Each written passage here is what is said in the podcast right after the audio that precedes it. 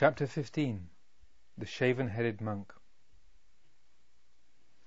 Such was the state of affairs in my home when, one morning, I sat in a large room which lay on the shady side of the house, and which was set apart for the transaction of all business matters.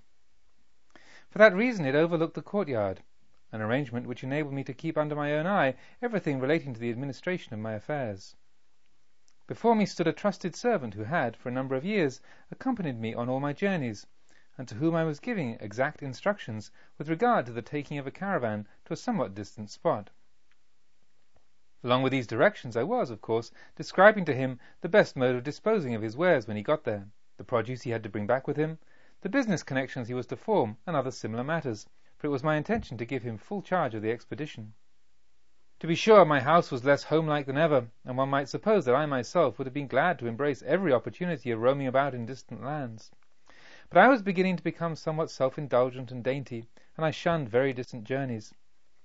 Not only because of the fatigues to be faced on the way, but above all on account of the sparing diet to be put up with when actually on the road. Yet even supposing the journey's end reached, and with the possibility of making up for lost time and having the best of everything, there were numerous disappointments to be reckoned with, and I, at least, was never able to dine abroad as well as I did at home. As a result, I began to send out my caravans under trusty leaders, while I remained behind in Ujjaini. Well, as I was saying, I was in the midst of giving my caravan leader very minute and well considered instructions, when from the courtyard we heard the voices of my two wives, both much louder than usual, and with a flow of language which sounded as though it would never end. Irritated by this tiresome interruption, I finally sprang up, and, after having vainly looked out of the window, stepped into the courtyard. There I saw both of my wives standing at the outer gate, but far from finding them wrangling with one another as I had expected, I came upon them for the first time of one mind. They discovered and pounced upon a common enemy, and on him they now poured out the vials of their united wrath. This luckless victim was a wandering ascetic, who stood there next to one of the pillars of the gate, quietly letting this stream of abuse flow over him. The actual reason for their attack upon him I have never discovered. I imagine, however, that the mother instinct, which was very highly developed in both of them, scented in this self-denier a traitor to the sacred cause of human propagation and a foe to their sex, and that they had just as instinctively fallen upon him as two mongooses upon a cobra.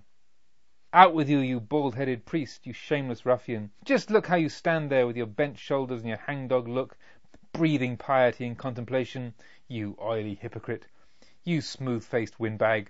It's the kitchen pot that you peer and gaze for, that you sniff and snuffle at, just like any old donkey who, unyoked from his cart, runs to the rubbish heap in the courtyard and peers and gazes and sniffs and snuffles. Out with you, you lazy, brazen-faced thief, you shameless beggar, shaveling monk! The object of these and similar expressions of maternal contempt, a wanderer belonging to some ascetic school and a man of strikingly lofty stature, stood still beside the gatepost in an attitude of easy repose.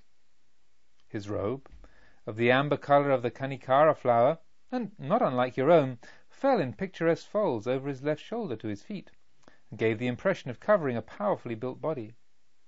The right arm, which hung limply down, was uncovered, and I could not help admiring the huge coil of muscles which rather seemed to be the well-earned possession of a warrior than the idle inheritance of an ascetic and even the clay alms bowl appeared to be as strange and incongruous in his hand as an iron bludgeon in that same hand would have seemed to be in its proper place. His head was bent, his gaze fixed upon the ground, his mouth absolutely without expression, and he stood motionless there as though some masterly artist had hewn the statue of a wandering monk in stone, had painted and clothed it, and I had thereupon caused it to be set up at my gate, as if it were a symbol of my liberality. This tranquillity of his, which I held to be meekness, but which my two wives regarded as contempt, naturally goaded the latter to even greater efforts, and they would probably even have graduated to actual violence had I not come in between, rebuked them for their disrespectfulness, and driven them into the house. Then I went up to the wanderer, bowed respectfully before him, and said, I trust, most venerable one, that you will not take to heart what these two women may have said. I know it has been both uncalled for and unfitting. I am afraid they were overwrought, and not entirely in control of their faculties. I trust that you will not, on this account, strike this house with your ascetic anger. I will fill your alms bowl myself with the very best this house has to offer. Honoured sir, how fortunate that the bowl is yet empty! I will fill it so that it cannot contain another morsel, and no neighbour shall, this day, earn merit by feeding you.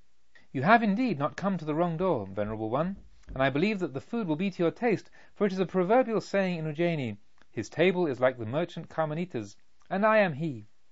I trust, therefore, venerable one, that you will not be angry at what has taken place, and will not curse my house.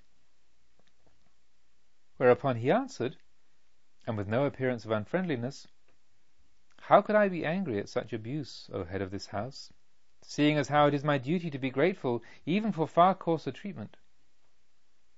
Once in the past I took myself with robe and alms bowl into a town to receive food from the charitable, as is our custom.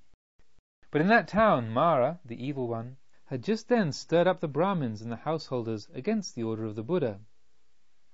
Away with these so-called virtuous, noble-minded ascetics! Abuse them, insult them, drive them away, pursue them! And so it happened. As I passed along the street, a stone flew at my head. Next, a broken dish struck me in the face, and a stick which followed half crushed my arm. But when, with head all cut and covered with blood, with broken bowl and a torn robe, I returned to the master, his words were, Bear it, Brahmin, bear it, for you are experiencing here and now the result of deeds because of which you might have been tortured in hell for many years, for many hundreds of years, for many thousands of years. At the first sound of his voice, there quivered through me from head to foot a flash of horror, and with every additional word an icy coldness penetrated deeper into the very recesses of my being. For it was, brother, the voice of Angulimala, the robber. How could I doubt it? and when my convulsive glance fixed itself upon his face, I recognized it also. Although his beard formerly went up almost to his eyes, and his hair had grown down deep into his forehead, and whereas now he stood completely clean shaven before me, but only too well did I recognize again the eyes under those bushy, coalescing eyebrows, although instead of darting flashes of rage at me, as in those former days, they now looked kindness itself. And the sinewy fingers which encircled the alms bowl, they were assuredly the same that had once clutched my throat like devilish talons.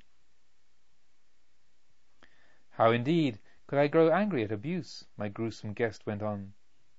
Has not the Master said, Bhikkhus, even if robbers and murderers were to sever you savagely limb by limb with a two-handled saw, one who gave rise to a mind of hatred on that account would not be carrying out my teachings. When I, brother, heard those words, with their diabolically concealed, yet to me so evident threat, my legs shook under me, and to such a degree that I had to hold on to the wall in order not to fall down. With the greatest of difficulty, I managed to pull myself together, so far as to indicate to the robber ascetic, more by gesture than by my few stammered words, that he was to have patience until I should procure him the food. Then I hurried, as rapidly as my shaking legs would carry me, straight across the courtyard into the large kitchen where, just at that moment, the midday meal for the whole household was being prepared, and where from every pot and pan there came the sounds of roasting and boiling. Here I chose, with no less haste than care, the best and most savoury morsels. Armed with a golden ladle and followed by a whole troop of servants bearing dishes, I dashed again into the courtyard in order to wait upon, and if possible, conciliate my terrible guest. But Angulimala had disappeared.